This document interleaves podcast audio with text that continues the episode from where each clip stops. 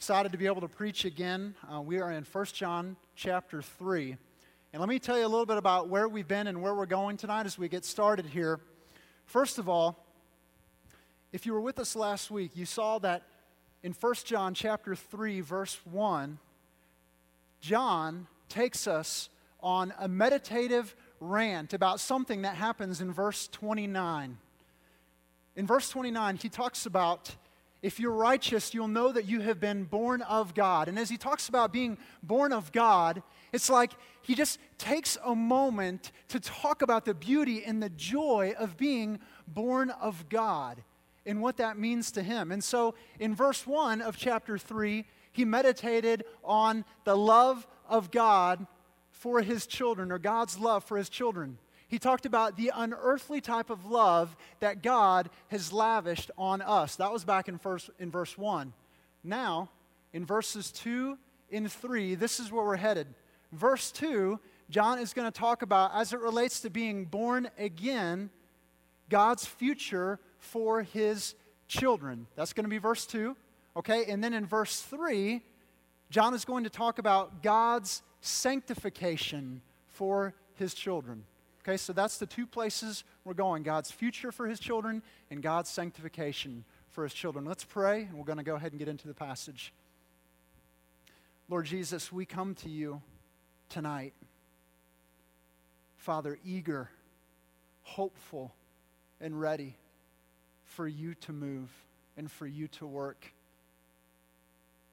God, if you don't send your spirit to come and to speak to our hearts, to illuminate your word and to open up our minds so that we can have understanding to see what it means for us today, we will completely miss you.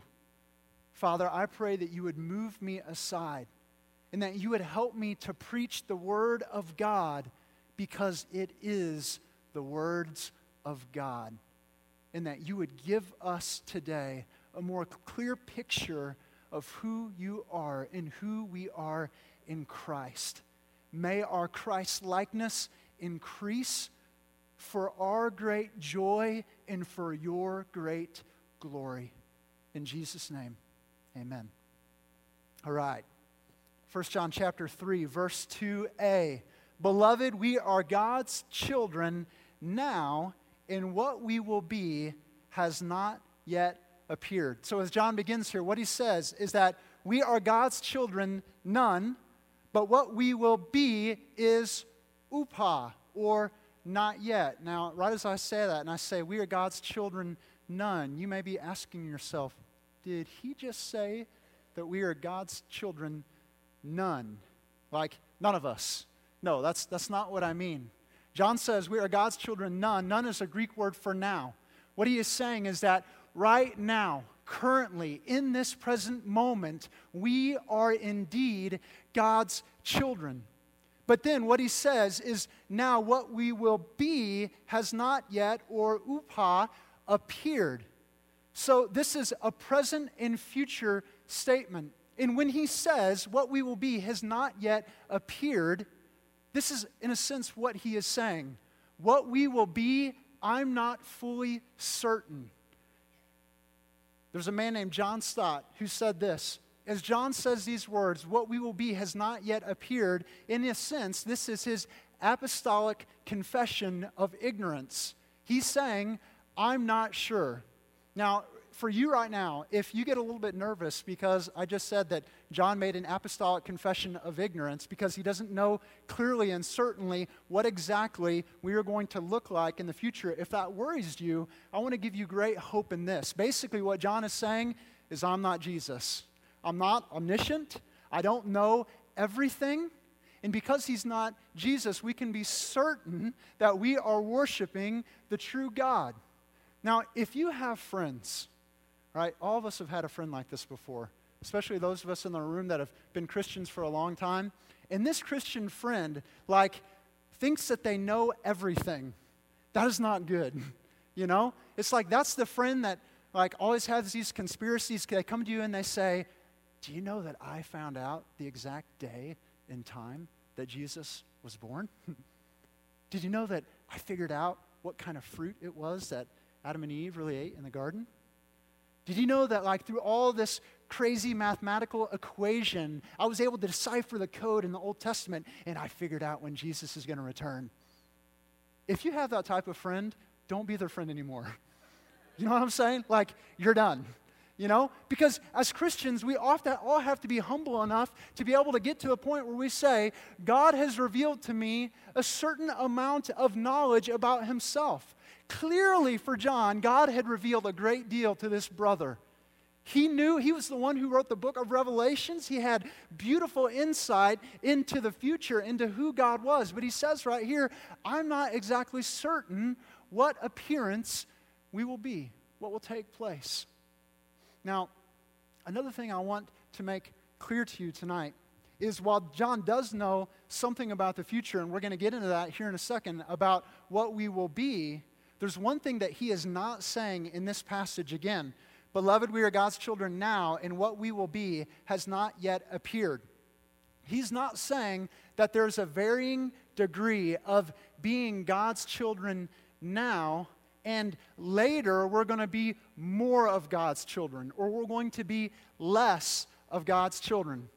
When you were born again, when Christ came into your life and you were saved, at that moment, you had the seal of the Holy Spirit. You had access to the Father through the blood and through the sacrifice of Jesus Christ. In that moment, your eternity was secure. You are a child of God. Right now, you're a child of God. In, in the future, when Christ appears, you will still be a child of God. The best way in my mind that I thought that I could relate this for you is this when your mother and your father came together and they decided that they were going to conceive, you had no part in that. You had no say. When God joined the seed to the egg, that was God's work. When you were born into this world, you had no activity or involvement in that. You were born, and that was God's will. It's the same thing with a regenerate heart. When we are saved, that is God's work. We saw last week that He takes out the heart of stone and He puts in the heart of flesh as we lay there dying on the operating table. It's God's work. But then, as you become a child and you come into this world, think about this for a moment. You're, you are the son or you are the daughter of your parents when you are a baby. But then, let's say life moves on and you're 55 years old and God has blessed you. You're the CEO of a major corporation and you've had children who have had grandchildren, all right? You are, or you have had children who had children, which makes you a grandparent. And you, financially, you've been blessed. And so, in many senses, you have made it very far along in the progress of life. But here's the deal when you go into your parents' house, your 75, 85 year old parents' house, despite the fact that you have tons of people that are in your corporation that are following you, despite the fact that you've had children who have now had children and you are leaving your legacy, if you walk into mama's house and you got dirty boots on, mama's going to remind you that you're her child. You know what I'm saying? She's going to tell you to take those shoes off as soon as you walk in. Now, we are our parents' children at the time that we're born, but no matter how old and how successful we become, we are still our parents' children, even if they're 95 and we're 75. Our sonship, us being daughters, it doesn't change. And in the same sense here, our sonship, our being a part of the children of God, is not increasing or decreasing right now. Get this, right now, you are a child of God. And as you stand in the presence of Almighty God, you will be that same child. But there is going to be some transformation that's going to take place. And that's what we're going to get into here in a moment. Let's keep going. Verse 2 B. But we know that when he appears, we shall be like him, because we shall see him as he is. Now, we need to just buckle up here, all right, for a moment. because we're about to go on a ride. John is going to take us on a beautiful journey. Check this out again at the beginning of verse 2b. But we know that when he appears, we shall be like him. Now, that statement should be breathtaking. It should be exhilarating. It should be unfathomable, unimaginable to think about that John has just told us that one day we are going to be like Christ. Friends, that statement is one of the greatest promises, the greatest promise that a believer in Jesus will ever hear. Let me tell you why. If you have your Bibles, I want you to turn here, and you can also look up on the screens. But Romans chapter 8, verses 28 and verse 29 says this And we know that for those who love God, all things work together for good, for those who are called according to his purpose. This is one of the most memorized, talked about, used, and abused verses of our culture today. Because what people do is they look at it and they say, Do you see that? God is working everything together for my good. People want to take this passage and they want to make it about their wealth. They want to make it about their prosperity. They want to make it about their health and the health of their children. They want to make it about themselves. But that statement, working together for the good of those who are called to his purpose, doesn't have anything to do with your wealth, your health, or your prosperity. What it has to do, in verse 29, continuing, for those whom he foreknew, he also, he also predestined to be conformed to the image of his Son, in order that he might be the firstborn among many brothers. The good, back there in verse 28, that is being talked about, the best good that a believer will ever experience is the full conformity to the image of his son. You get that? So, everything that is happening in your life, brother, and sister, in Christ, every experience, the good and the bad, the sickness and the health, the disease and the joy. God is using those together for your greatest good. He is conforming you to the image of His Son, Jesus, because He knows that that is the best good that you could ever experience. That's the best good. So when John says that we are being made like Him, it means that we are being conformed to the image of His Son. Now, and understand how we're being made like him, you have to understand how you're not like him. Okay? In Genesis chapter 3, what we see happen is sin enters into the earth. Now, from that moment in Genesis chapter 3 all the way till today, this is what we can be certain of. Because of the sin of Adam and Eve, they inherited the consequence or the reward, as you could say, which was death. And because of their sin, we likewise have had sin imputed into us. And so a lot of people say that there's two things in life that are guaranteed death and taxes. I would actually say this there are two things that are guaranteed sin and death. As you are born into the world, you will sin, it's a part of your nature. And after you sin, there is a guarantee for your sin, and that guarantee is death. Now, I know sometimes we can gather together as the church, as we do so often, and we look around, we look at the people that we admire, and we say, Golly, they are so like Christ. Man, I want to I want to be like them. I want to I want to work hard like they work. I want to read my Bible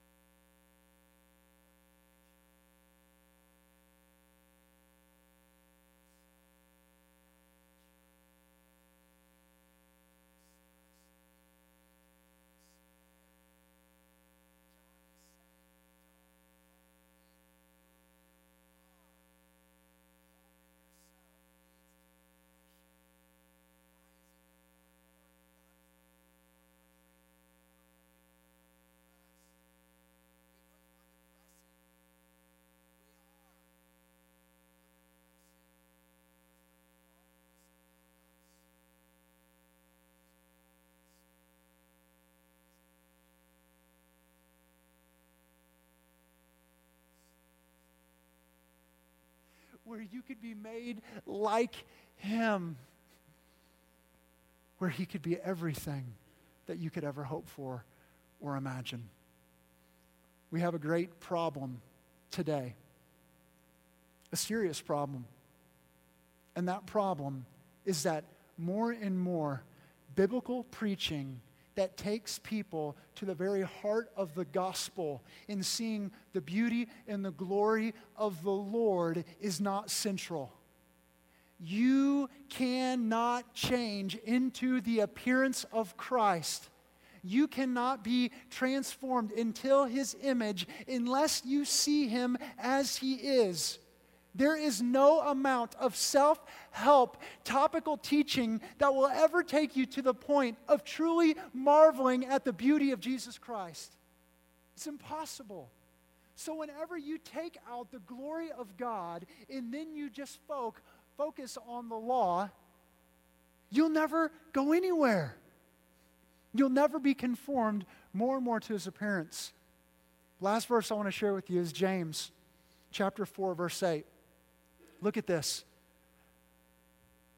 What if we just said, Cleanse your hands, you sinners, and purify your, purify your hearts, you double minded? Good game. See you guys next week. That does you no good. That would be like John coming to the church of Asia Minor and saying, Purify yourself. You want to know what that would do? It would turn everyone into Pharisees. That's all that the law does. You have to have the grace and the mercy of Christ. You have to have the view in your mind of the Christ who came to take your punishment on the cross. And you have to have the picture of the Christ who's coming back. And when you have that Christ in view, and you know that you have a hope that's greater than the sickness that's in this earth, and it's greater than the war that's waging inside of your body, then you can say, Draw near to God, and He will draw near to you. Abide in Christ. Prepare yourself for the coming of King Jesus. Purify yourself Cleanse your hands, you sinners, and purify your hearts, you double minded. There's no hope in law only, there's only hope in Christ.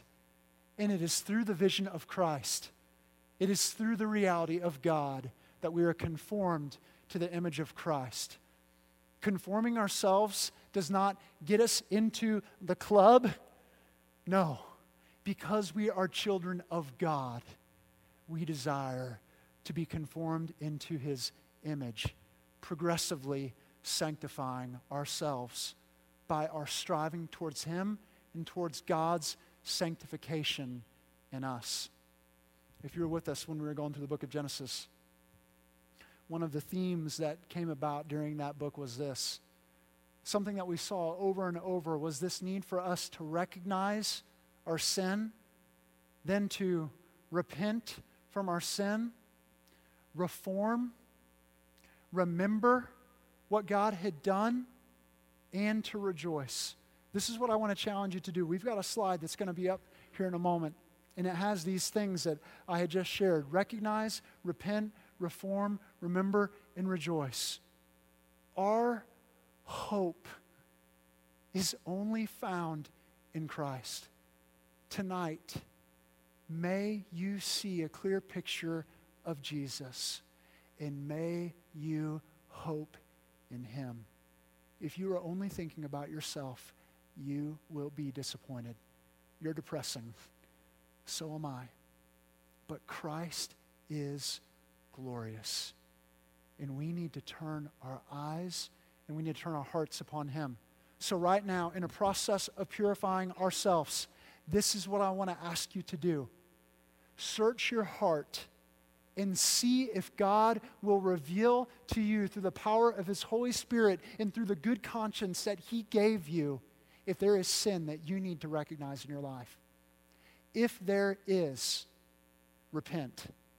If there is somebody in this church body that you have gossiped against, if there is somebody that you have had an ill heart toward, recognize that sin if you've had sexual sin in your life, if there has been greed, if there has been lust, If you have been coveting something that doesn't belong to you, recognize your sin. It is the process of becoming pure. It's the process of purifying ourselves. And when you recognize your sin, when you see it for what it is, repent. Repent means to turn away from your sin, to long to do it no more. And in your repentance, reform yourself to the person of Christ because that's the greatest hope that you'll ever have. That is where you're headed, that is where God is taking you. Reform yourself to the person and work of Jesus Christ. And as you are reformed, remember what Jesus has done for you and rejoice. Tonight, as we prepare our hearts to worship, just want to ask you to bow your heads. And I want you to go through this process in your mind and deal with the sin that you have in your life. And friends, when you are ready, I invite you to stand and I invite you to worship the King of Kings and the Lord of Lords, Jesus Christ. Let's pray. Lord God, I ask that you would do a work in this church of purifying us. Father, not because we are focusing just on washing our hands or just on purifying our hearts, but because we see you. We see your beauty, we see your glory, we see your wonder, and we are awestruck. And through that, our hearts are being conformed and we are being made into your likeness day by day. Lord Jesus, I ask right now, God, that you would help us to see our sin and that we would be purged for your glory. In Jesus' name, amen.